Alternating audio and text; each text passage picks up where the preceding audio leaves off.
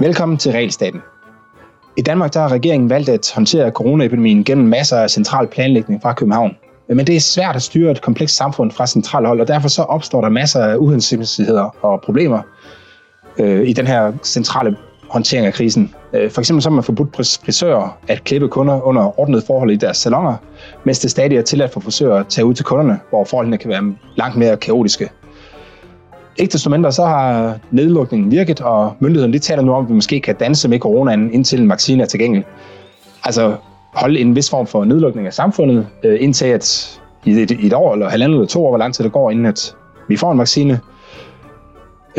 Og derigennem sparer en hel masse menneskeliv. Men hvis den dans den på nogen måde skal blive behagelig for os, så er vi nok nødt til at finde nogle bedre og mindre skadelige redskaber, så danskerne kan holde ud og leve under sådan en dans. Ellers så bliver det en dans for gløder i hvert fald. Jeg har selv været ude og foreslå, at man måske skal bruge nogle økonomiske incitamenter, så i stedet for at forbyde folk at drive deres erhverv, så kan man måske betale dem for at holde lukket eller for at tage færre kunder ind. For det problem ved at forbyde erhverv, der man så skal følge op med nogle dyre hjælpepakker for at redde forretningerne bagefter. Men der er også andre redskaber i skuffen, som måske kan gøre den her dans lidt mere behagelig for danskerne.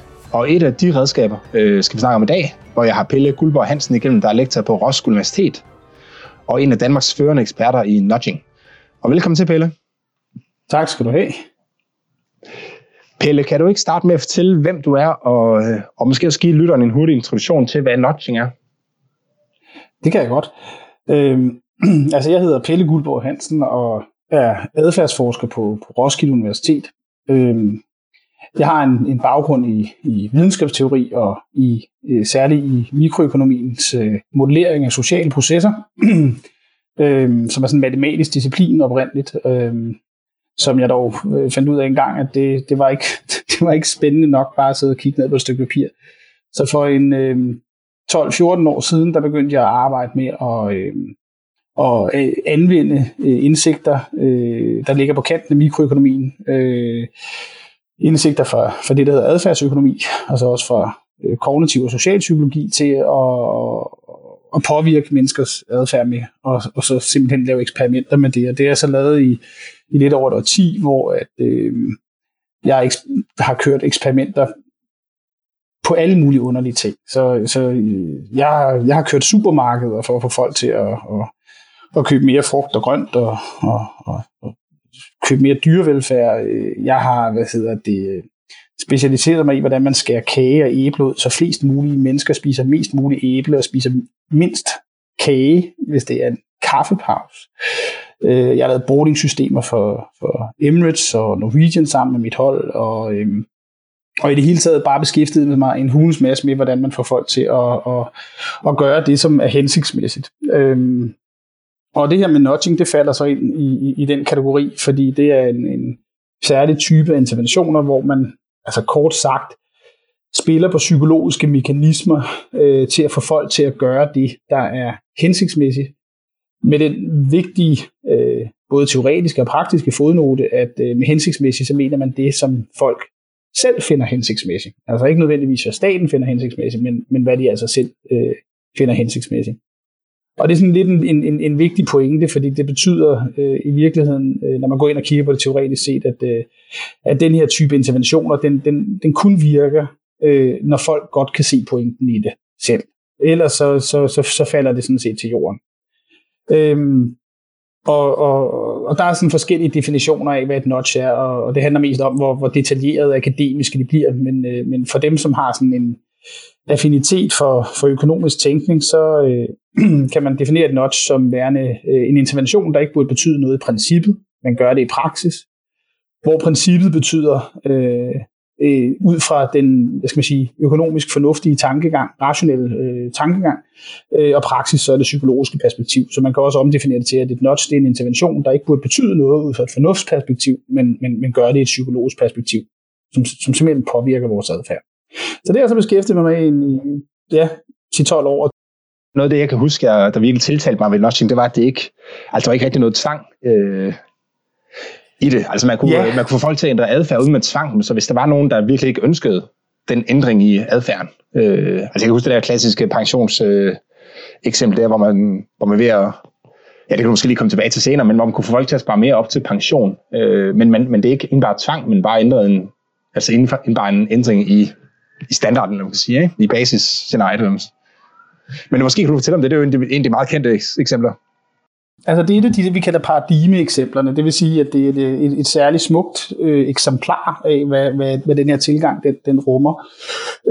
Og sådan tager udgangspunkt i en række forskellige eksperimenter, der samlet set fører til, at i USA og i England, men særligt i USA, der sidder man og kigger på pensionsopsparing og har store problemer med at få folk til at spare op til pension.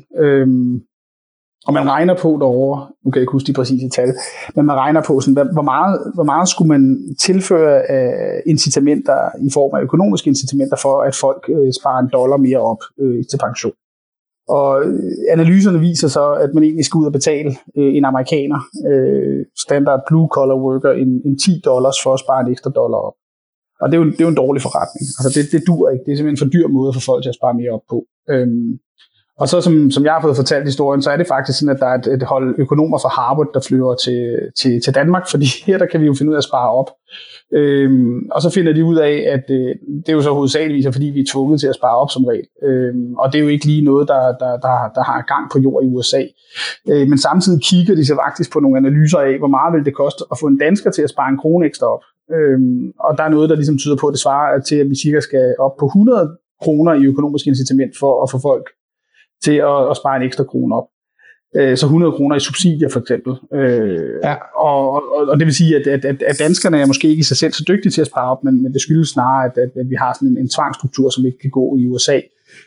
Og så i 90'erne, der begynder en række adfærdsøkonomer at gå ind og kigge på, hvad er problemet i opsparing egentlig? Og ligesom sige, hvad er det ud fra et psykologisk perspektiv? Fordi at opsparing i et økonomisk perspektiv, i et fornuftsperspektiv, er en no-brainer som regel. Altså man kan ikke spare, altså en pensionsopsparing, man kan ikke spare sine penge op bedre. For i USA, der har de også et generøst subsidiesystem, hvor det også er sådan noget med, at når medarbejderen giver $1, jamen så går, efter hvor man er henne, så går staten ind og giver 50 cent i subsidier, og arbejdsgiveren giver også 50 cent op til et vist beløb. Så det er en fantastisk måde at spare penge op på, men problemet er, at folk gør det ikke, og det må der også være en psykologisk grund til. Og forskellige adfærdsøkonomer, ført an af en, der hedder Brigitte Madrian, går ind og kigger på, hvad er så problemet her, og laver nogle eksperimenter i felten, og kigger også på nogle, det man kalder naturlige eksperimenter, hvor nogen ændrer nogle ting, og så går man ind og analyserer på det og siger, hvad var effekten af det. Og finder ud af, at barrieren, der er ligesom sådan, hvad skal man sige, 3 barrierer hovedsageligvis i pensionsopsparing. Den første, det er, at du skal spare, altså du skal simpelthen give afkald på noget i dag for at få nogle penge ud i fremtiden. Der findes forskellige måder at modellere det på. En af dem er noget, der hedder hyperbolsk diskontering, der rammer os der, hvor det i bund og grund dækker over en psykologisk tendens til, at vi nedprioriterer betydningen af fremtidige begivenheder relativt til nutidige begivenheder. Og det giver god mening ud fra et evolutionært perspektiv, at mennesket udvikler sig på en måde, hvor vi fokuserer mere på det, der er lige foran næsen på os, frem for hvad der sker om 30 år. Men det betyder så også med pensionsopsparing, at man beder folk om at spare nogle penge op nu, altså simpelthen give afkald på en del af deres økonomi, for om 30 år eller mere at få nogle flere penge tilbage. Og det er ikke noget, der motiverer mennesker synderligt. Det er et problem, der regner os i forbindelse med slankekur. Du skal opgive en himmersnit nu for at kunne spænde livremmen lidt ekstra ind om 3-4 måneder, rygestop, der er det sådan, du skal stoppe med at ryge nu, for at få nogle ekstra år om rigtig mange år i dit liv. Så det er sådan, ligesom den ene ting, der rammer os som rent psykologisk, at vi ikke er særlig gode til at tage et langsigtet perspektiv ind på en rationel måde, således at vi foretager det hensigtsmæssige i nuet. Den anden barriere, der også er, det er, det er noget, som mange, der har været inde forbi økonomisk teoretisering og adfærdsøkonomi, ny adfærdsøkonomi kender vel til.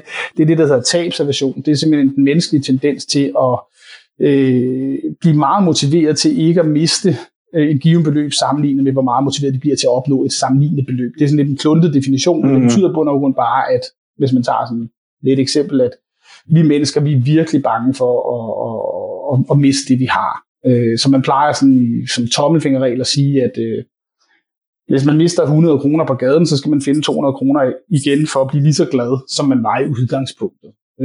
Ja, der kan jeg huske, der er sådan et, at der er et forsøg med den her kop, man giver folk, ikke? Lige præcis. Og så finder man ud af, bagefter vil de vil ikke sælge den, men de gider heller ikke at købe den, hvis ikke de har fået nogen kop. Det nej, ligesom... det er det ikke. Altså, der er ikke nogen, der gider at købe koppen, men når de så har fået den, og så går der et stykke tid, så vil de pludselig have en masse penge for at give afkald på den. Ja, og altså, det er sådan en tendens, der også altså, giver evolutionært rigtig god mening, fordi hvis man nu har lagt nogle kræfter i at nedlægge et dyr, og så kommer der en anden person eller et andet dyr og gerne vil have fat i den der kanin, man har løbet efter og fanget, så hvis man bare opgiver sit bytte med det samme, så kan man komme til at løbe meget forgæves. Så det er meget godt, at det man har, det vil man gerne kæmpe for. Mere for, end at prøve at tage noget af det, som andre har måske. Ikke? Og det fører så bare til for eksempel på en moderne arbejdsplads sådan nogle standardfænomener, som at hvis man først har introduceret en fancy kaffemaskine på arbejdspladsen, så kan man altså ikke fjerne den igen, fordi så bliver folk super vrede. Det er ikke sådan, at de siger, nå okay, så er vi bare tilbage, hvor vi startede. Nej, det bliver faktisk mere, altså de bliver mere ulykkelige, end de var før, men indført den der kaffemaskine, ikke? Eller hvis man giver folk en lønforhøjelse, så hvis man simpelthen skruer dem ned i løn igen, så bliver de, det er ikke sådan, at hvis man, lad os sige, man tjener et eller andet tilfældigt beløb, 30.000 kroner om måneden, så får man en lønforhøjelse, sådan, så man tjener 35.000. Så hvis man bliver sat ned igen til 1.000 kroner, så er det ikke bare sådan, at man bliver lige så glad, som man var, før man fik lønforhøjelse. Man bliver dybt ulykkelig og vil gøre rigtig meget for at beholde den lønstigning. Og det er også sådan set det, der sker i pensionsopsparing, fordi man har fået en pose penge, man har vendt sig til at inkorporere den i sin private økonomi, og når man så skal spare mere op til pension, end man plejer, så betyder det jo lige pludselig, at man skal vende sig til at leve for mindre.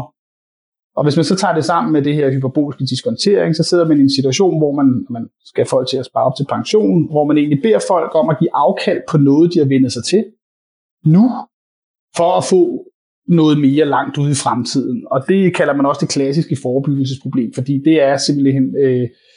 Der sidder vi mennesker psykologisk i saksen. Det kan vi virkelig ikke lide. Det er både tabservation og hyperbolisk diskontering på en gang, og det kan vi simpelthen ikke overkomme.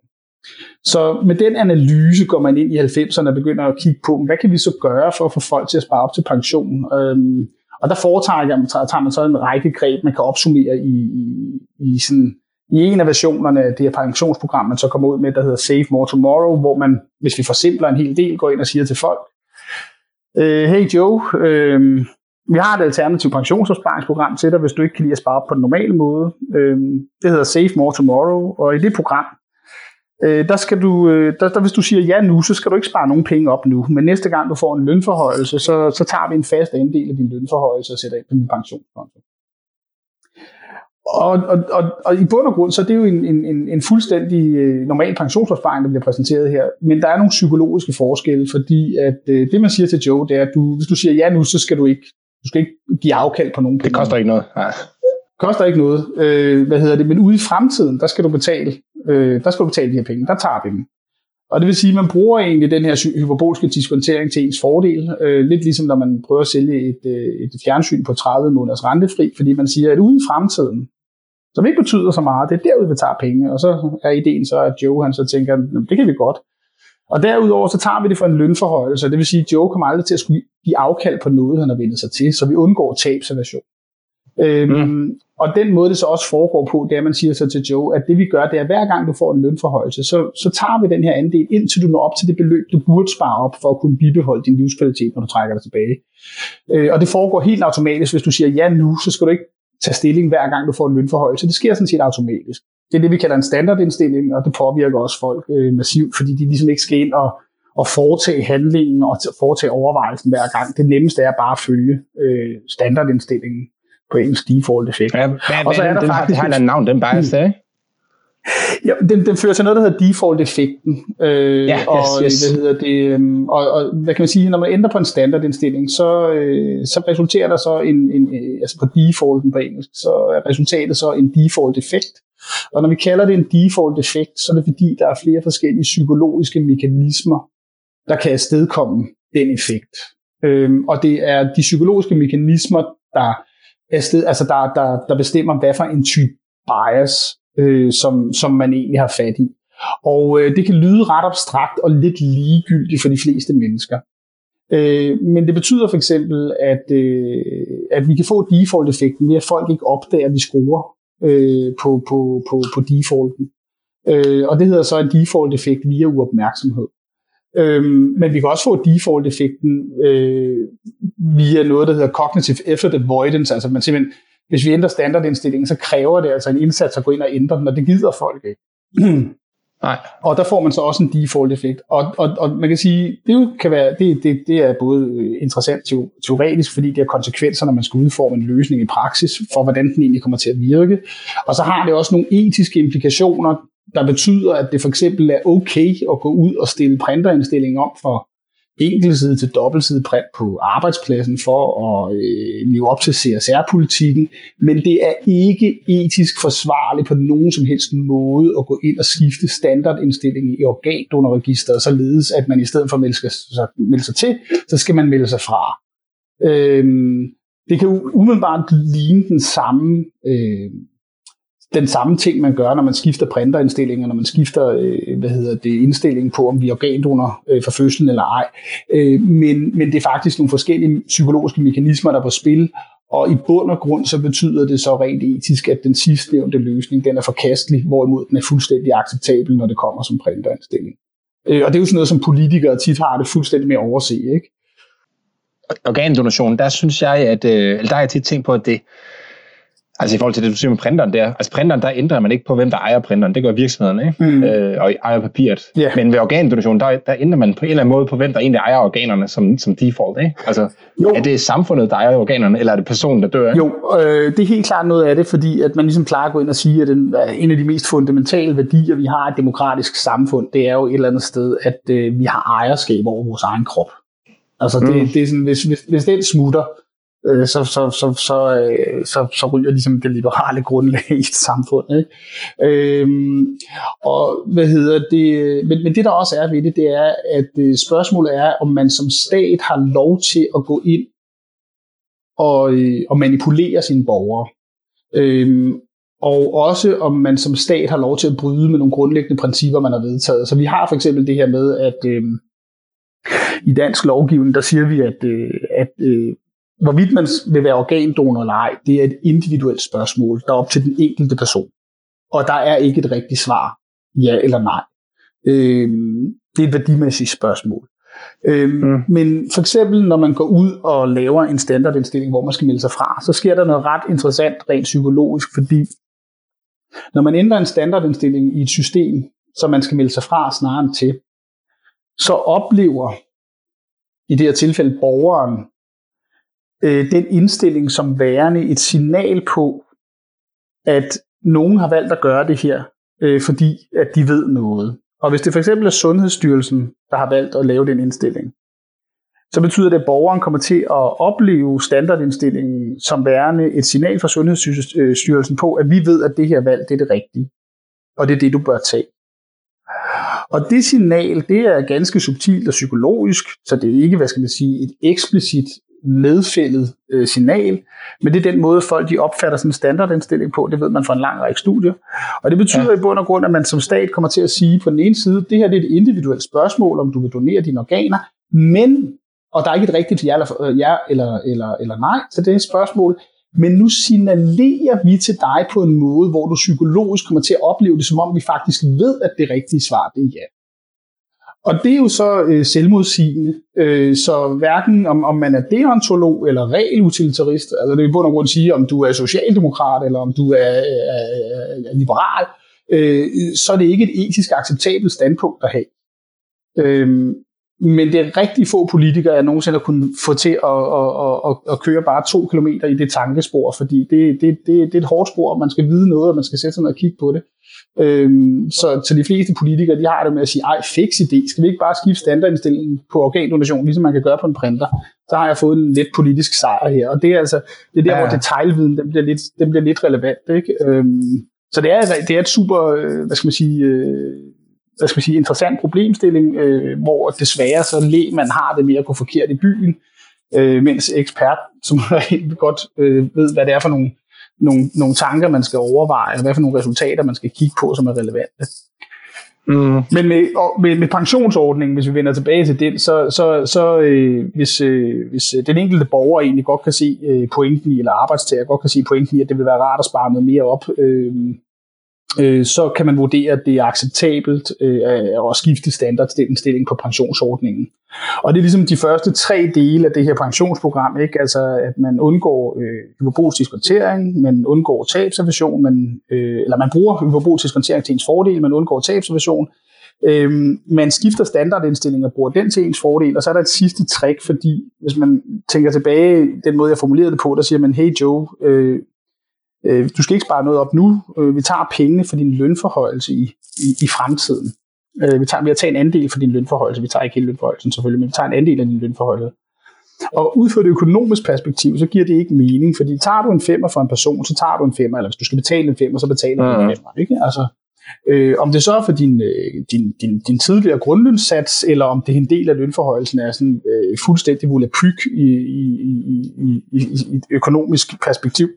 Men rent psykologisk set, så kender man et fænomen, som først blev beskrevet af Richard Thaler, der fik Nobelprisen i økonomi. Der var ikke en rigtig Nobelpris, men man fik den pris,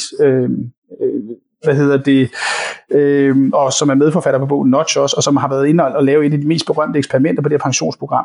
Han har været den, der har afdækket en bestemt psykologisk fænomen, der hedder mental bogføring. Og mental bogføring, det handler om, at når vi mennesker, vi får penge, så putter vi det, så penge er ikke bare penge, ligesom de er på i et regneark. Vi putter dem ned i bestemte mentale kategorier. Så hvis jeg får 100 kroner af min gamle moster, mens hun er ved at dø, og hun siger, at det her det er til en dag, hvor du virkelig er i problemer, så tror jeg for det første, at min moster ikke ved, hvad problemer koster i dag. Men derudover, så vil jeg tage den 100-kroneseddel, og så vil jeg lægge den ned i en skuffe, og så vil den 100-kroneseddel ligge meget trygt ned i min skuffe. Jeg har ikke lyst til at veksle den til 52'er, jeg er ret ligeglad med inflation, fordi den 100-kroneseddel ligger i en helt bestemt, ikke bare skuffe, men også i min mental skuffe. 100 kroner, jeg får i løn, det bruger jeg på is, det bruger jeg ikke på is, men det bruger jeg på husleje og på madpakker og vand og varme. Og 100 kroner, jeg finder på gaden, det bliver sådan lidt sådan, hey, er der nogen, der vil have is og en konjak eller et eller andet andet? Det kan man selv ikke få for 100 kroner, men man bruger dem mere løsagtigt. Og det vil sige, jeg tror også, de fleste kender jo nok situationen, hvor man... hvor du får en gave, og så kan du ikke passe dig det eller andet for, og så ender du med at få pengene tilbage. Men så putter man dem ikke bare ind i ens normale økonomi. Man giver ligesom pengene til at købe et eller andet, men altså, som er lidt mere luksus, ligesom man plejer at få til fødselsdag eller julegave eller sådan noget, ikke? Altså lige præcis, man allokerer den ind i en bestemt mental konto, hvor man siger, at det her det er altså sådan noget, der skal bruges på en måde, som penge til en gave vil være brugt på. Og man kender det måske også meget for visse typer sjove fænomener, hvor folk går ud, og de har måske en eller anden form for opsparing, som de kan hæve penge fra, men når de så står og mangler penge, så de kan ikke få sig selv til at hæve penge fra den her opsparing, så i stedet for så tager de et eller andet rigtig dårligt lån, hvilket overhovedet giver mening, for de burde jo egentlig tage penge ud af deres opsparing, så skulle de ikke betale renter, til gengæld kunne de betale pengene tilbage til deres egen opsparing hen over tid, i stedet for at betale til et eller andet dyrt forbrugslån med renter på. Men det gør folk ikke, fordi de vil simpelthen ikke røre ved deres uddannelsesopsparing eller noget andet. Og det kalder man mental bogføring, det fænomen. Og når man siger til Joe, vi tager pengene til pensionsopsparingen via en andel af din lønforhøjelse, så giver det ikke mening i fornuftsperspektiv at sige sådan, men rent psykologisk for Joe, så bliver det til et spørgsmål omkring, jamen altså, det er jo fint, det er jo penge, jeg har ude i fremtiden, og det er ikke rigtig nogen, jeg har tænkt over at bruge til noget, og lønforhøjelser, det er sådan lidt en bonuskonto. Så det kan vi sgu godt bruge på pensionsopsparing, så har det været lidt fornuftigt, ikke? Og de der 4, hvad skal man sige, greb, de er simpelthen pakket ind i den her formulering, der hedder, Joe, du kan være med i et pensionsprogram, der hedder Save More Tomorrow, du skal ikke spare noget op nu, hvis du siger ja til det. Det vi gør, det er, hvis du siger ja til det nu, så helt automatisk, så hver gang du får en lønforhøjelse ude i fremtiden, så tager vi en andel af den lønforhøjelse og sætter fast ind på din pensionskonto, indtil det er, at vi når det her skæringspunkt, vi har sat som hensigtsmæssigt givet dine ønsker omkring, hvordan du gerne vil leve, når du trækker tilbage. Og det er egentlig i bund og grund bare en psykologisk omformulering af en standard pensionsopsparing med minimale forandringer. Joe kan stadig sige nej. til at være med, så man har ikke tvunget ham ind til at spare op til pension. Og på den måde, så går man ind og bruger et notch i det her tilfælde, altså man bruger en masse psykologiske mekanismer, der ikke burde betyde noget i princippet, men gør det i praksis, til at skabe en pensionsopsparing, der ligger i tråd med det politiske reguleringsparadigme, som man kalder i dag libertariansk paternalisme, som er et begreb, der også blev ligesom formet af Richard Thaler og Cass Sunstein, der skrev bogen Notch. Libertariansk paternalisme blev bare formet allerede i 2003, som er et begreb omkring, at vi altså kan gå ind og påvirke borgerne på måder, som ikke fratager dem nogen valgmuligheder, så der er altså ikke noget rød tape i engelsk forstand. Så der er ikke nogen forbud på den ene side, og heller, så benytter vi heller ikke økonomiske incitamenter, fordi at økonomiske incitamenter, de har det mere skævvridet socialt og andre ting, så derfor så er det jo fantastisk, hvis vi skulle kunne finde en reguleringsstrategi, hvor vi ikke fratager folk valgmuligheder, hvor vi ikke benytter os af økonomiske incitamenter, men bare spiller på det psykologiske til at guide folk til den hensigtsmæssige adfærd. Og det kalder man så libertariansk paternalisme, og det er, hvad skal man sige, et reguleringsparadigme, der er nært forbundet med notch-tilgangen, men det er ikke det samme. Og det er det, som har fået rigtig mange til, blandt andet efter finanskrisen, hvor man lige pludselig har fattes pengemangel og så videre, og tænkt, jamen kan vi indrette samfundet smartere, som for eksempel ligesom i det her pensionsprogram Save More Tomorrow, således at vi i stedet for at kaste store summer ind i oplysningskampagner, der ofte praller af, eller i, i økonomiske subsidier eller et eller andet andet, eller lave flere forbud for at opnå det hensigtsmæssigt. Kunne vi i stedet for forstå, hvad der sker for folk rent psykologisk, for de burde jo gøre det, der er hensigtsmæssigt. Og kunne vi med den forståelse så spille på nogle psykologiske faktorer, så de gør det, der er hensigtsmæssigt, selvfølgelig uden at manipulere folk. Og det viser sig, at det kan man godt. Og det er det, der gør nudging utrolig interessant, og så i en politisk optik, så kan man altså, så er det tæt forbundet med det her paradigme, der hedder libertariansk paternalisme, som ligesom åbner op for en ny måde at tænke regulering på i det offentlige, som man ikke rigtig har haft, hvad skal man sige, mulighed for før, fordi at det her fænomen ikke rigtig burde findes i en standard fornuftsoptik, men altså gøre det i en psykologisk optik. Du lytter til Realstaten. Og så er vi jo faktisk hen ved det, som vi skulle snakke om, som er den her coronaepidemi, som vi sidder i nu, og det er også grunden til, at vi nogle gange kommer til at snakke lidt i munden på hinanden, fordi vi sidder og optager det her over en app, der hedder Ringer, i hvert fald hver sit sted. Jeg ved ikke helt, hvor du sidder hen faktisk. Jeg sidder derhjemme i soveværelset. Jeg sidder faktisk ude på vores terrasse, fordi vi har et lille hus. Nå, anyway. Men den... hvordan kan man bruge nudging til at supplere den regulering, man har nu, eller måske endda helt erstatte den? Altså, man kan sige, den regulering, som vi har i forbindelse med coronakrisen, hvor man har lukket ned for samfundet og blandt andet lukket frisører og skoler, og nu er noget, der begynder at åbne lidt igen, ikke? Men vil man kunne... Det hele det handler om at få det her smittetryk, altså den meget omtalte R, bragt ned på et niveau, vi kan håndtere i sundhedssystemet. Og kan man... Altså, findes der nogle redskaber inden for nudging, som man kan bruge til det samme, og måske enten erstatte regulering eller forstærke den regulering, man nu har i redskabsskufferne inde i ministerierne? Ja, det gør der, og jeg tror, at man kan sige, at det vigtigste at påpege her, det er jo, at nudging bygger på det her psykologiske perspektiv. Så man skal sige, at nudging er videnskaben om, hvordan man udvikler og tester nudges, og nudges er en bestemt intervention, der bygger på psykologisk indsigt. Og den altså forudsætningen for at kunne gøre det, det er, at man egentlig har forstået, hvad problemet er rent psykologisk. Og det er ligesom måske det første og det største bidrag, som det her paradigme, som man også kalder adfærdsindsigter på engelsk, Behavioral Insights,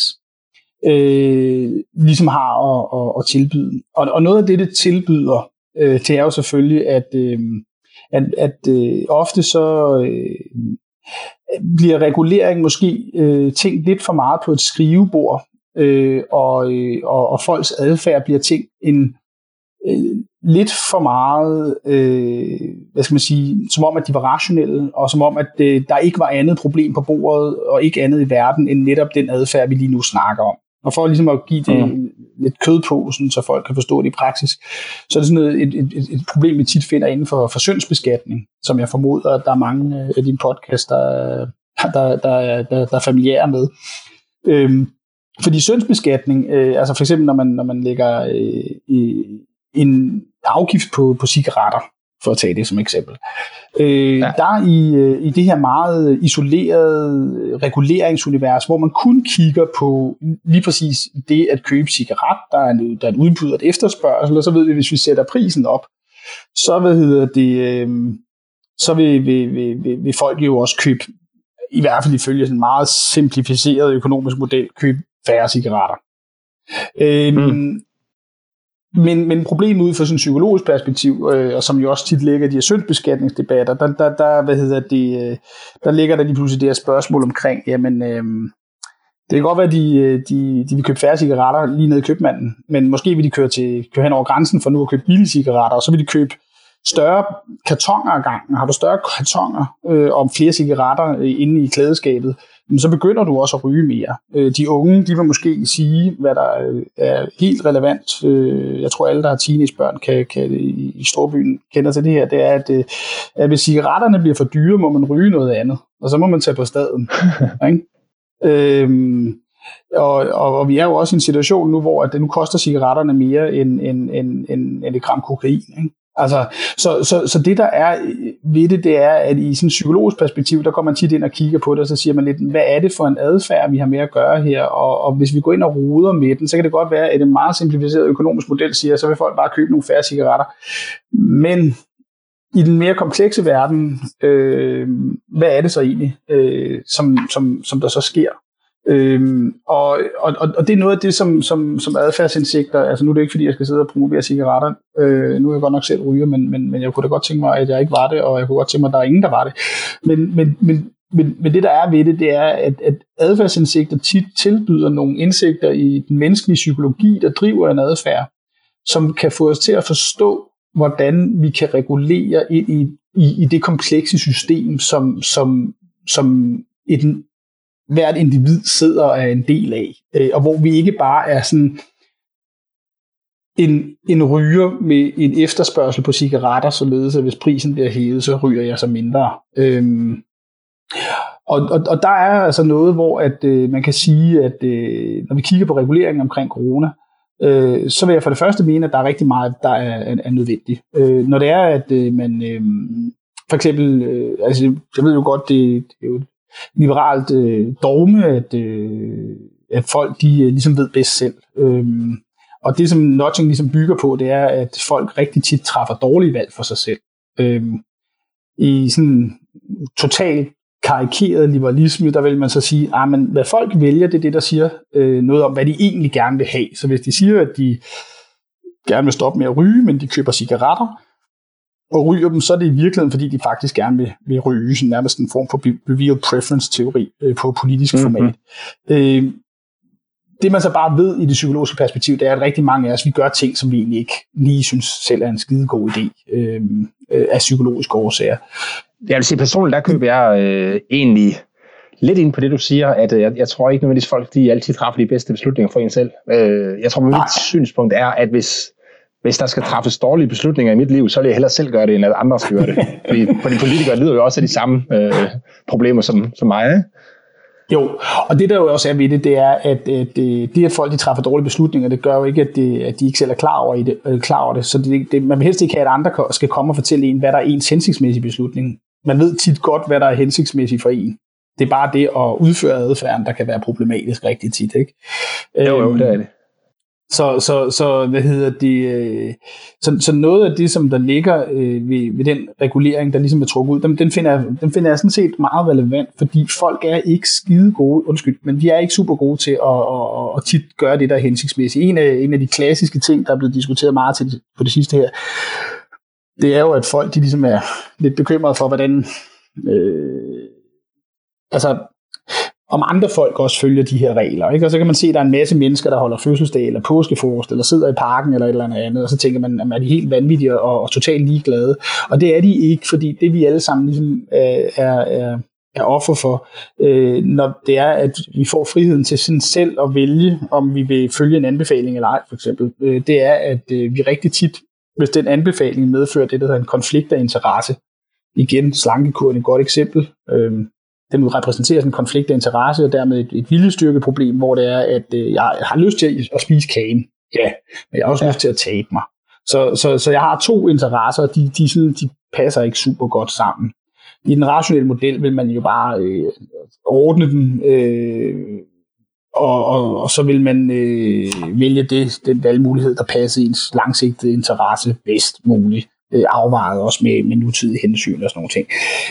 Men vi oplever bare som mennesker, sådan at vi har to forskellige modsatrettede ønsker på en og samme tid. Vi vil gerne holde fødselsdag for eksempel, men vi vil også gerne være gode borgere og ikke gøre noget, der er i mangel på respekt for, at man for andre mennesker kan blive smittet for corona og sådan nogle ting. Men det, der sker så, det er i stedet for, at vi laver sådan en rationel analyse, og så træffer en beslutning, det er snarere, at når vi oplever den her konflikt i egeninteressen, så bliver vi kreative, og så finder vi på undskyldninger for, at det, at jeg holder fødselsdag, det er faktisk ikke et brud med den anbefaling, der er. Faktisk så er det ret godt, hvis det var, at jeg holder fødselsdag. Igen er det nok bedst at illustrere det med slankekuren. Det er der, hvor vi tænker, man kan jo ikke spise hindbærsnitte og være på slankekur på samme tid, ikke? Og det rationelle svar, det er, nej, det er rigtigt, så du skal lade være med at spise hindbærsnitte. Men det psykologiske svar, det er, nej, det kan man ikke. Altså med mindre, at er der nogensinde nogen, der lykkes med noget, hvis de ikke belønner sig selv? Det tror jeg ikke. Og faktisk så er jeg klaret mig rigtig godt på min slankekur. Så hvis jeg ikke belønner mig selv, så kan jeg jo ikke lykkes med min slankekur. Der er en hindbærsnit. Så nu kan jeg vælge at spise lidt hindbærsnit, og dermed øge chancen for at blive på min slankekur, eller jeg kan lade være med at spise hindbærsnitte, og så taber jeg min slankekur på jorden, fordi jeg ikke har sørget for at belønne mig selv for at være god. Og så er det en no-brainer lige pludselig at spise hindbærsnit som en del af en slankekur. Og det er sådan en mental, trick, vi kan. Det er et trick, der bliver fremprovokeret noget, vi kalder kognitiv dissonans. Altså man har de her for eksempel to modsatrettede idéer i form af to modsatrettede interesser i hovedet. Og det gør os så kreative til at lede efter en løsning, hvor vi både kan blæse og have mel i munden, og det kender man så som motiveret tænkning, hvor det er, at vi resonerer os frem til den konklusion, vi gerne vil have. Og når man laver en anbefaling, for eksempel i forbindelse med corona eller noget andet, så er det tit, at man ligesom giver et vist spillerum til den her form for motiveret tænkning, og som også nogle gange kendes som karamelfaktoren. Altså man simpelthen kan bøje virkeligheden lidt ligesom karamel, så den passer ind og bøjer ens konklusioner. Og det betyder, når man går ud og laver en anbefaling og siger, at, og særligt hvis den er løst formuleret, og siger, jamen altså prøv en gang, I skal ikke foretage unødvendige ture ud af hytten derhjemme. Så bliver spørgsmålet, hvad er en unødvendig tur? Ja, altså hvis naboen kører efter flødeboller, det er med unødvendigt, men mig? Altså, og så er det, man får bøjet virkeligheden, og så gør man noget, der er uhensigtsmæssigt. Og der kan det godt være ret nødvendigt, at man har en regulering, der simpelthen siger, her der er et forbud, det må vi ikke gøre, fordi det kan folk bedre finde ud af at koordinere i overensstemmelse med. Men hvis man så gerne vil holde den her smittefaktor nede, som jo er hele pointen med det hele, og med nogle af de her forbud, så skal man jo også sørge for, at det sker. Og hvis man så ligesom ud fra et adfærdsindsigtsmæssigt synspunkt siger, det kan godt være, at vi har behov for noget hård regulering her, for at holde smittefaktoren nede, så skal man også sørge for, at den hårde regulering er så effektiv som muligt i sin implementering, at vi får så lidt af den som overhovedet muligt. Så i stedet for, hvis man siger, at der må kun være, nu tager vi bare et fjollet eksempel, der må kun være 100 mennesker nede i et supermarked ad gang. Sådan typisk, klassisk, standard, gennemsnitlig supermarked. Der må kun være 100 mennesker, og I skal holde god afstand. Så hvis nu det ikke fungerer, og man ser smittefaktoren, den går op, så går man ind og så siger, nu må I sgu kun være 50 derinde. Fordi det fungerer ikke, og hvis det stadig ikke fungerer, så bliver det 25, og det vil sige, at man strammer simpelthen reguleringsskruen, ikke, og indskrænker friheden. Men det som her, som notching kan gøre her, det er, det kan simpelthen gå ind og få den eksisterende regulering til at fungere mere effektivt. Og så tager jeg et eksempel, som jeg tror alle kender, det var derfor, jeg bevægede mig i retning af supermarkedet, nemlig at man siger, okay, der må kun være 100 herinde, og det der så kan ske, det er, at folk stadigvæk kommer til at smitte hinanden i vores legetøjseksempel her. fordi de ikke rigtig kan finde ud af at holde afstand. Og det man så bare gør på reguleringstrappen, det er, at man siger, så skruer vi bare op for reguleringen, så siger vi, så må du kun være 50. Men måske kan man også gå ind og i supermarkedet og finde ud af, hvorfor er det svært for de 100 mennesker at holde afstand. Det er fordi, at afstand, det er sådan en blød størrelse. Så hvad hvis vi sætter nogle klistermærker, eller nogle streger i gulvet, eller et eller andet, så folk kan se, at det her det er 2 meter, når du står i kø. Mm. Og alle kan se, at det her det er 2 meter. Så derfor, hvis du står tættere end det, så får du et skævt blik for de andre, så du understøtter ligesom muligheden for at sanktionere folk sådan ret subtilt. Jamen så behøver vi måske ikke at stramme reguleringen fra 100 ned til 50, fordi det fungerer altså allerede ved, at der kan komme 100 ind i supermarkedet.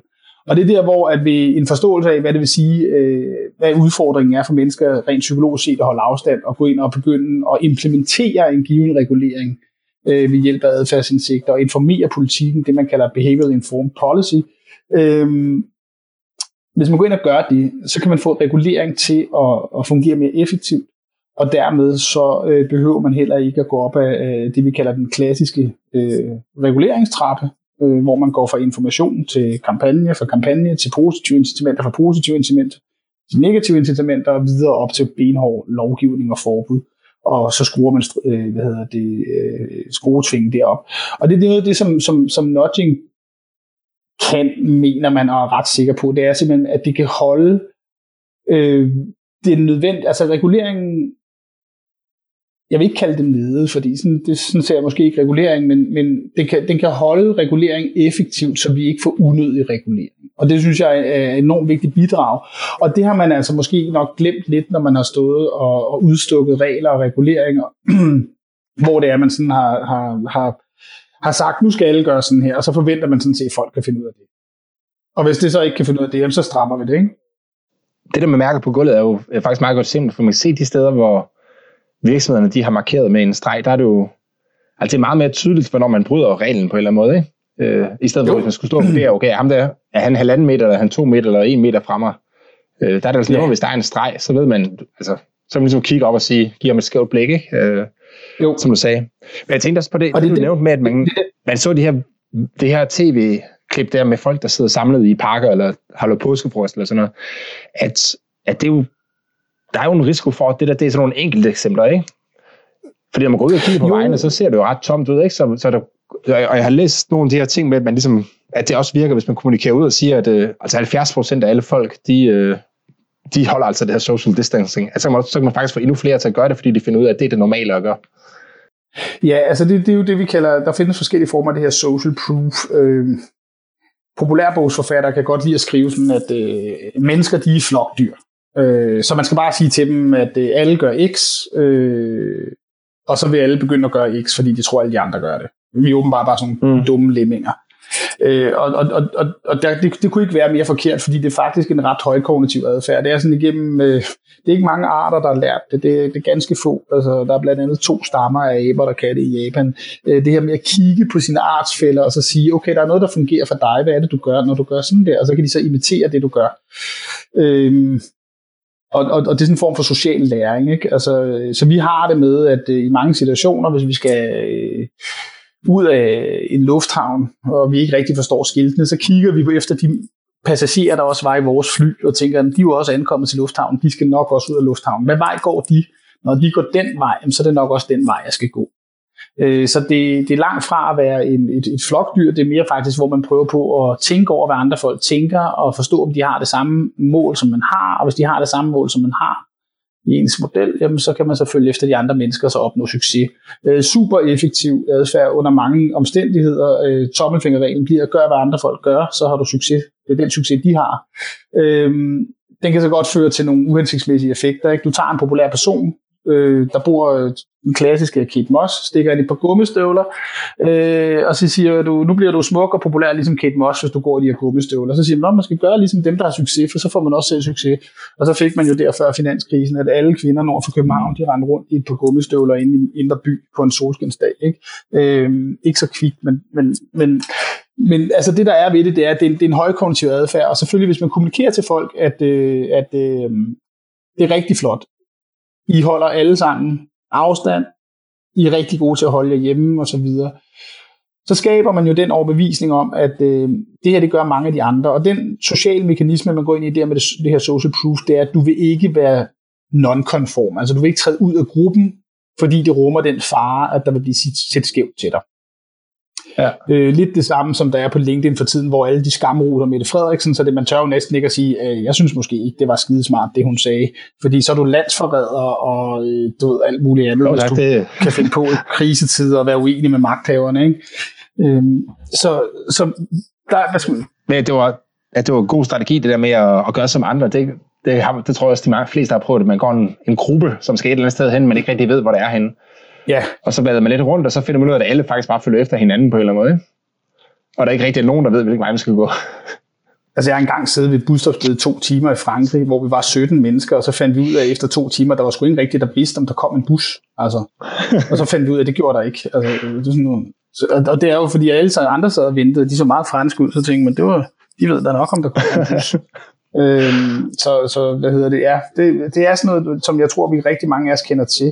Og det, der selvfølgelig kan blive problemet, det er, hvis vi på den ene side får et signal fra et pressemøde, der hedder, I var ikke dygtige, men på den anden side, så kigger vi ud i solen, og så ser vi bare, at der vælter rundt med folk derude. Ikke? Altså, jeg var på Frederiksberg den anden dag, der kunne man ikke se, at der var corona. Der var snart sommerferie. Ikke? Så tænker man sådan, hov, altså, og så mister, hvad skal man sige, signalhaveren i det her tilfælde, politikeren, der står på pressemødet, mister sådan noget troværdighed, fordi man kan se noget andet udenfor. Og når alle andre gør det, jamen, så kan jeg sgu også godt udenfor. Så det er sådan vigtigt at kontrollere det her signal og fremhæve dem, der gør det rigtige og gør det synlige. Det, der bliver gjort rigtigt. Og der kan man sige, der er måske en af de ting, der har været lidt en forkert strategi på nogle af de her pressemøder, det er, vi har jo set de der åndssvage kurver, jeg ved ikke hvor mange gange, med den flade kurve og den høje kurve. Men der er nogle mere interessante kurver, som blandt andet bliver lavet af Google, der viser forskellige former for aktivitet gå ned i samfundet på baggrund af data, og man kan også godt trække masser af data fra DSB og andre, hvor man egentlig vil kunne vise danskerne og sige, prøv en gang, vi gør det helt fantastisk. Vi mente, at 50% af al trafik på vejene kunne reduceres væk, for resten var måske erhvervskørsel. Det er måske lidt højt sat, men lad os sige, det var sådan. Og vi kan se, at ud af de 50% trafik, vi regner med, at vi kan fjerne, der kan vi altså se, at vi har fjernet altså 95% af det. Man skal nok formulere det lidt pænere, end det jeg gjorde her. Men det, man egentlig kan vise, det er nogle statistikker over, hvor meget trafikken er fejlet på vejene i forhold til forventningen. Man kan vise noget omkring, hvor meget, af adfærden på gågader, eller på hovedbanegård, eller andre steder faldet. Man skal bare ikke vise dem for parker, for det er steget markant i Danmark. Jeg tror, det er 45% stigning i trafikken i parker. Men man viser... Jeg var faktisk inde og kigge på det i dag. Hvis man går ind og googler Apple Mobility Report, så kan man finde deres tal for alle lande i virkeligheden. Ikke? Og i Danmark, der er det faldet med... kørsel er faldet med næsten en 5. del, og gang er faldet med en 3. del. Så folk bevæger sig virkelig mindre, og man kan se, altså der er et meget, meget skarpt fald lige den 11. marts der, ikke? Jo, og det er jo det, og det er sådan noget, man skal vise for at sige, prøv at se en gang, hvor gode vi er, fordi så får man det der indtryk, at okay, det er vi sgu ret gode til det der, og den kan vi få længere ned, hvis det er det, der skal til, ikke? Så det er der, hvor man også i sin kommunikation kan gå ind og bruge nogle af de her adfærdsindsigter. En anden, nu så jeg bare lige her, lige før vi snakkede sammen.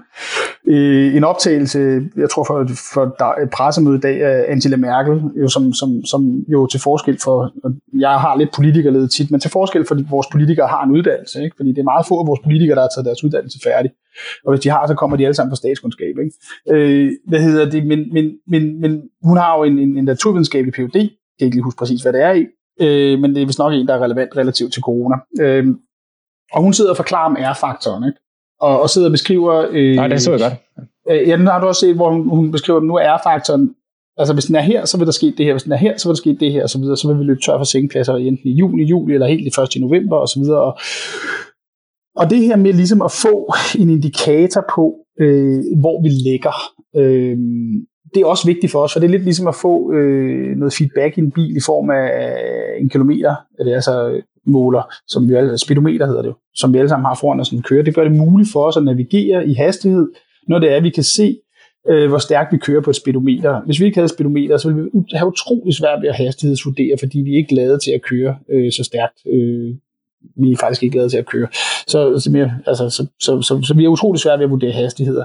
På samme måde, så er det utrolig svært for os at vurdere smittespredning i et samfund med en smitte, vi ikke kan se. Og derfor, hvis vi ligesom skal holde ud i vores isolering her og karantæne, så bliver man nødt til at få nogle indikatorer på, at det går godt. At hvor vi cirka ligger henne. Hvad vi ligesom cirka kan forvente. Hvad der er strategien. Hvornår forskellige former for genåbninger og lukninger vil blive foretaget. Og hvor vi er henne i forhold til de mål. Og det, der var utroligt slående ved Merkels pressemøde, det var, at hvis der er nogen, der har savnet et klart budskab om, hvad strategien var i Danmark, så kan man i hvert fald kan de se det pressemøde med Merkel, for der savner man ikke noget information om, hvad strategien er. Den var soleklar og helt stringent formuleret på baggrund af de her, altså det her R-mål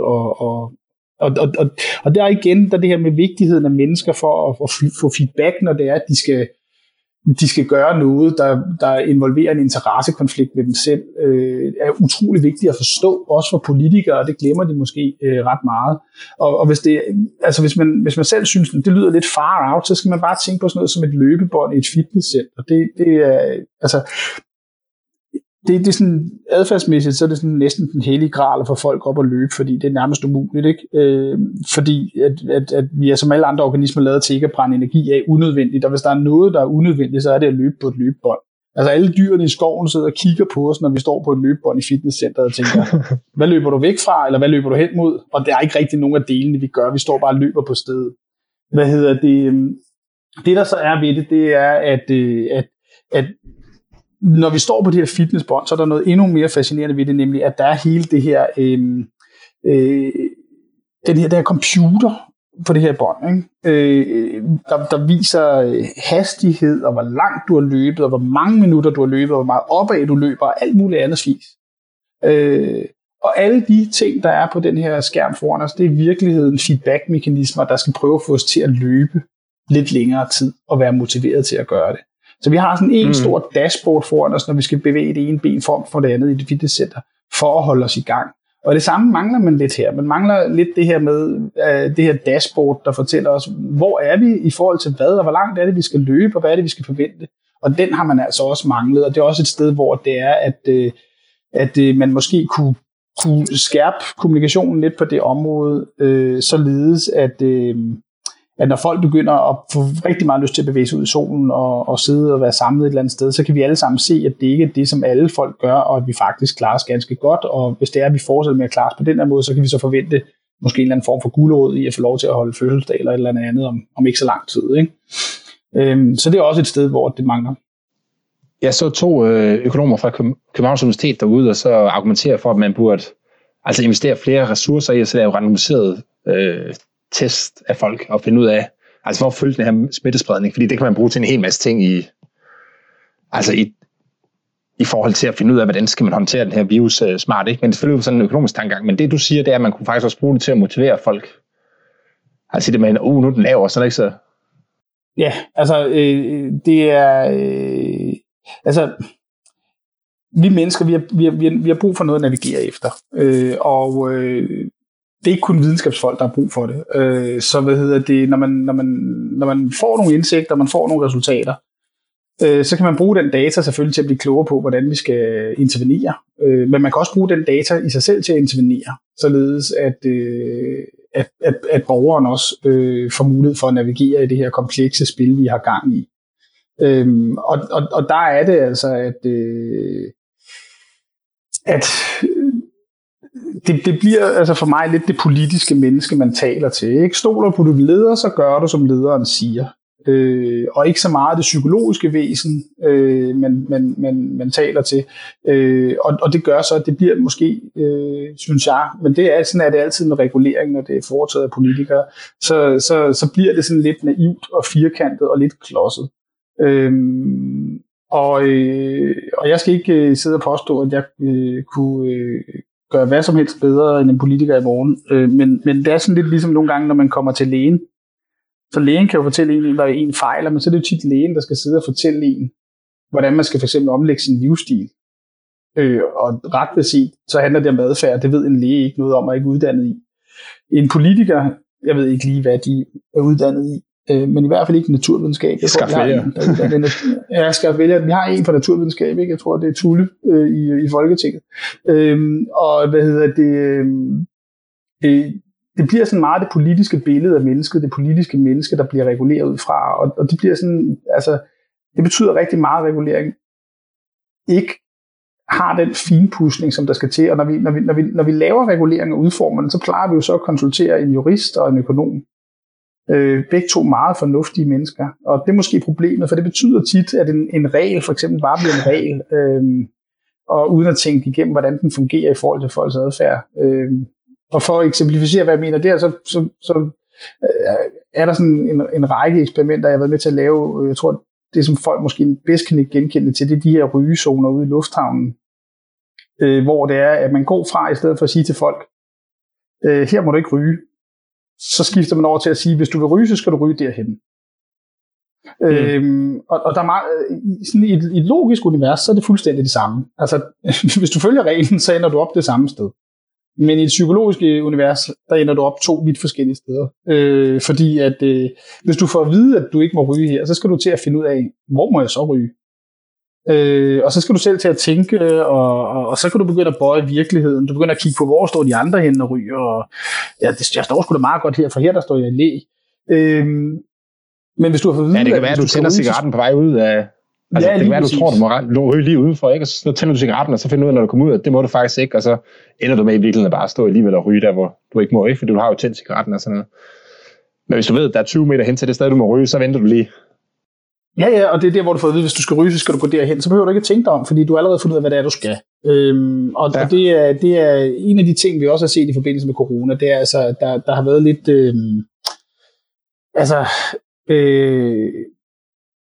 for eksempel, hvis man ved, at folk alligevel vil gøre noget. Altså, det har været sådan både et både-og, ikke? Altså, fordi man har sagt sådan, I skal ikke gå ud og mødes med folk. Men så har man også sagt, hvis I nu skal gå en tur med nogen, så hold 2 meters afstand. Og der er forskel på de to, altså to ting, ikke? Fordi at det der er, hvis du siger, at du skal ikke gå ud og mødes med folk, så er der nogen, der gør det måske alligevel, men du giver dem ikke rigtig nogen instrukser til så på en eller anden måde at gøre det på den rigtige måde. Og det samme her med påskefrokosten. Så siger man til danskerne, I skal ikke holde påskefrokost. Nu har jeg ikke holdt påskefrokost, men der er sikkert en masse mennesker, der har. Men man burde måske have sagt, og det er lidt en afvejning, hvis man tror, der er rigtig mange mennesker, der tænker sig at holde påskefrokost alligevel, så skal man måske bare sige til dem, altså, vi anbefaler, at man ikke holder påskefrokost. Men hvordan skal I så holde påskefrokost, hvis I gør det? Ikke? Altså, gør det over computeren. Eller gør det udenfor. Sæt nogle ekstra bord sammen. I kan sagtens snakke sammen. Et eller andet. Altså, jeg ved ikke helt præcis, hvordan man skulle holde sådan en påskefrokost, men hvis man vurderer, at rigtig mange mennesker ikke har tænkt sig at følge en regel, så kan det betale sig ligesom at acceptere det, og så sige, hvordan gør vi så, altså, hvordan får vi så til at gøre det, der er mest hensigtsmæssigt i den situation? Ja, for det handler alt sammen bare om at få ære ned, ikke? Jo, ikke? Altså, og det er bedre i stedet for, at man gør folk til snydere, at man giver dem muligheden for at gøre tingene på en ordentlig måde, ikke? Hvis de alligevel har tænkt sig at gøre det. Og så kan man altså sige, skulle de ikke bare lade være med at gøre det? Jo, men altså, hvis det handler om at holde ære nede, så må man også bare tage og være realistisk i det, man står og siger. Ikke? Så der er sådan en masse små fif i, hvordan man implementerer regulering, og altså alt fra sprogbrug, og hvad for en altså hvordan man bruger feedback, hvordan man bruger altså visuelle signaler, hvordan man instruerer folk og sådan nogle ting, der som sagt ikke burde betyde noget i princippet, men i praksis kan have en ret stor effekt. Altså for eksempel i lufthavnen, hvor man gik til at sige, hvor folk skulle ryge, i stedet for hvor de ikke skulle ryge, bund og grund det samme budskab, der førte det til over en 50% reduktion i antallet af ryger i rygeforbudszonen fra det ene sekund til det andet. Så det har altså en betydning. Ja, jeg synes også, det du sagde i forhold til det der smittedashboard, det er altså noget af det, som jeg tænker, det der er lidt problem med central regulering, det er, at du bruger de samme regler over alt, uanset hvad smittetrykket er i det konkrete område. Ikke? Så der kan være nogen i Nordjylland, hvor der næsten ikke er nogen, eller var der relativt få smittede i forhold til København, og de skal så leve op til de samme regler. Og det kan jo gøre, at man mister lidt tilliden til de her regler, ikke? Hvor man kan sige sådan en lidt mere frivillig tilgang, hvor man melder ud, at Lige nu behøver du ikke at være så påpasselig i Nordjylland, men i København skal du faktisk være rigtig påpasselig, og i Herning af en eller anden grund skal du så også være meget påpasselig. At det kunne måske altså i virkeligheden ende med at virke bedre, fordi at man har mere respekt for reglerne, når det var det. Altså man ligesom kunne se, hvorfor det var, at man skulle følge reglerne. Ikke? Altså jeg tror, en vigtig ting er altid at kigge på konformitet. Det gør man jo også, når man sætter fartgrænser. Altså, det er ligesom at finde ud af, hvad er det for nogle regler, vi realistisk set kan forvente, at folk de også vil efterleve. Og der tror jeg måske også, der havde man måske lidt i fat i den rigtige ende, da man lavede nedlukningen, så frem, man synes, man skulle have gået så langt, som man har gjort, at man i stedet for at melde ud fra den ene dag til den anden dag, nu lukker vi det hele, så gjorde man det gradvist.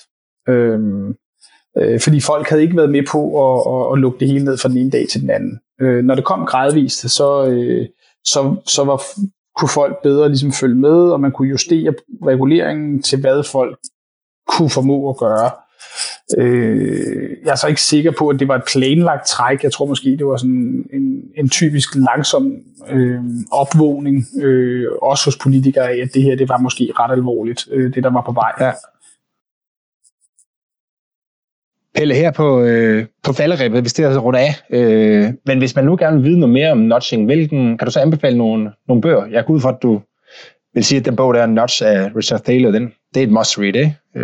Ja, altså, jeg vil sige det sådan, at det er blevet et modebegreb, så det vælter rundt med alle mulige bøger, skrevet af alle mulige folk. Jeg vil sige, at man skal over i den engelske litteratur, og jeg vil anbefale den her bog, selvfølgelig Nudge af Richard Thaler og af Cass Sunstein. En anden bog, som mange folk også har fat i, det er Daniel Kahnemans Thinking Fast and Slow, der også er kommet på dansk. Ja. Den har jeg på min liste. Må jeg lige rundt, fordi jeg synes, det der var så fantastisk ved den bog, det var, jeg er jo økonom og rigtig, altså med et meget stort ø, ikke? Og jeg er sådan lidt skeptisk over for det her nudging i starten, men da jeg læste den her Thinking Fast and Slow, de mikrofunderer jo nudgingen i virkeligheden, ikke? Og de har jo det her rationelle system med, at du har system 1 og system 2, og system 2 er meget kostbart at bruge, så derfor har system 1 til at tage de hurtige beslutninger, og det betyder bare, at du kan lave fejl nogle gange. Og de fejl, de kan... Så jeg opfatter lidt som sådan en mikrofundering af hele den her adfærdstankegang, ikke? Og det er det også, og det man kan sige, det er, der er mange, der måske har Kahneman selv også, men altså forsimplet den der mikrotankegang lidt. Altså der ligger nogle rigtig gode bøger fra en, der hedder Keith Stanovich, og en, der hedder Evans, som faktisk har lavet det her dual process-teori, som Kahneman så benytter til at forklare Kahneman og Tversky's resultater. Men problemet er, at vi står sådan med litteraturen på det her område sådan lidt og væk der mellem noget, der er så let og luftigt, at det er misvisende, og så noget, der er så tungt, at det er retvisende, men det er altså svært, fordi det er, selvom det har en intuitiv appel, det her paradigme, så er det temmelig komplekst. Så jeg tror nok, at hvis jeg skulle starte ud i morgen med at læse en eller anden god bog på det område, så ville jeg tage fat i bogen Nudge af Richard Thaler og Cass Sunstein, også at læse Kahneman, Thinking Fast and Slow. Og så vil jeg måske tage fat i den bog, som hedder Inside the Nudge Unit, som er skrevet af David Halben, der leder det engelske Behavioral Insights Team, som blev sat i verden i 2010 af David Cameron, og som senere udrullede af den engelske stat og blev en delvis selvejende virksomhed. Og han har skrevet den her bog, der hedder Inside the Nudge Unit, som er der ligesom forklarer, hvordan enheden bliver etableret, og de eksperimenter, de laver, der er smurt lidt tyk på med flødeskum, men til gengæld så er det en meget læseværdig bog. Det var nok de tre bøger, jeg ville erhverve mig på Saxo eller en eller anden dansk bogportal. Nu vi snakket lidt om slankekur også, og der vil jeg anbefale den, der hedder Mindless Eating. Jeg synes simpelthen, det er en super fed bog. Ja, og der har jeg så sådan... Ja, men det, jo, fordi at, der er sådan et men ved det, nemlig at Brian Wansink, som har skrevet den, det har jo vist sig, at en del af de forsøg, han har lavet, det er der altså nogle problemer ved. Okay. Historien er i hvert fald god. Ja, historien er i hvert fald god, og jeg har det også sådan, der er nogen, der siger, så kan vi ikke stole på noget, han skriver sådan ting. Altså, han har nogle rigtig gode idéer, og jeg har lavet en del eksperimenter, der også ligger i forlængelse af det, og sådan, altså, ja, han har faktisk snydt nok lidt på vægtskålen nogle steder, eller i hvert fald været meget sløset omkring nogle ting, der har ligesom kastet ham i akademiske ufører, og han ligesom har måttet sige sit job op, og det har ikke været kønt.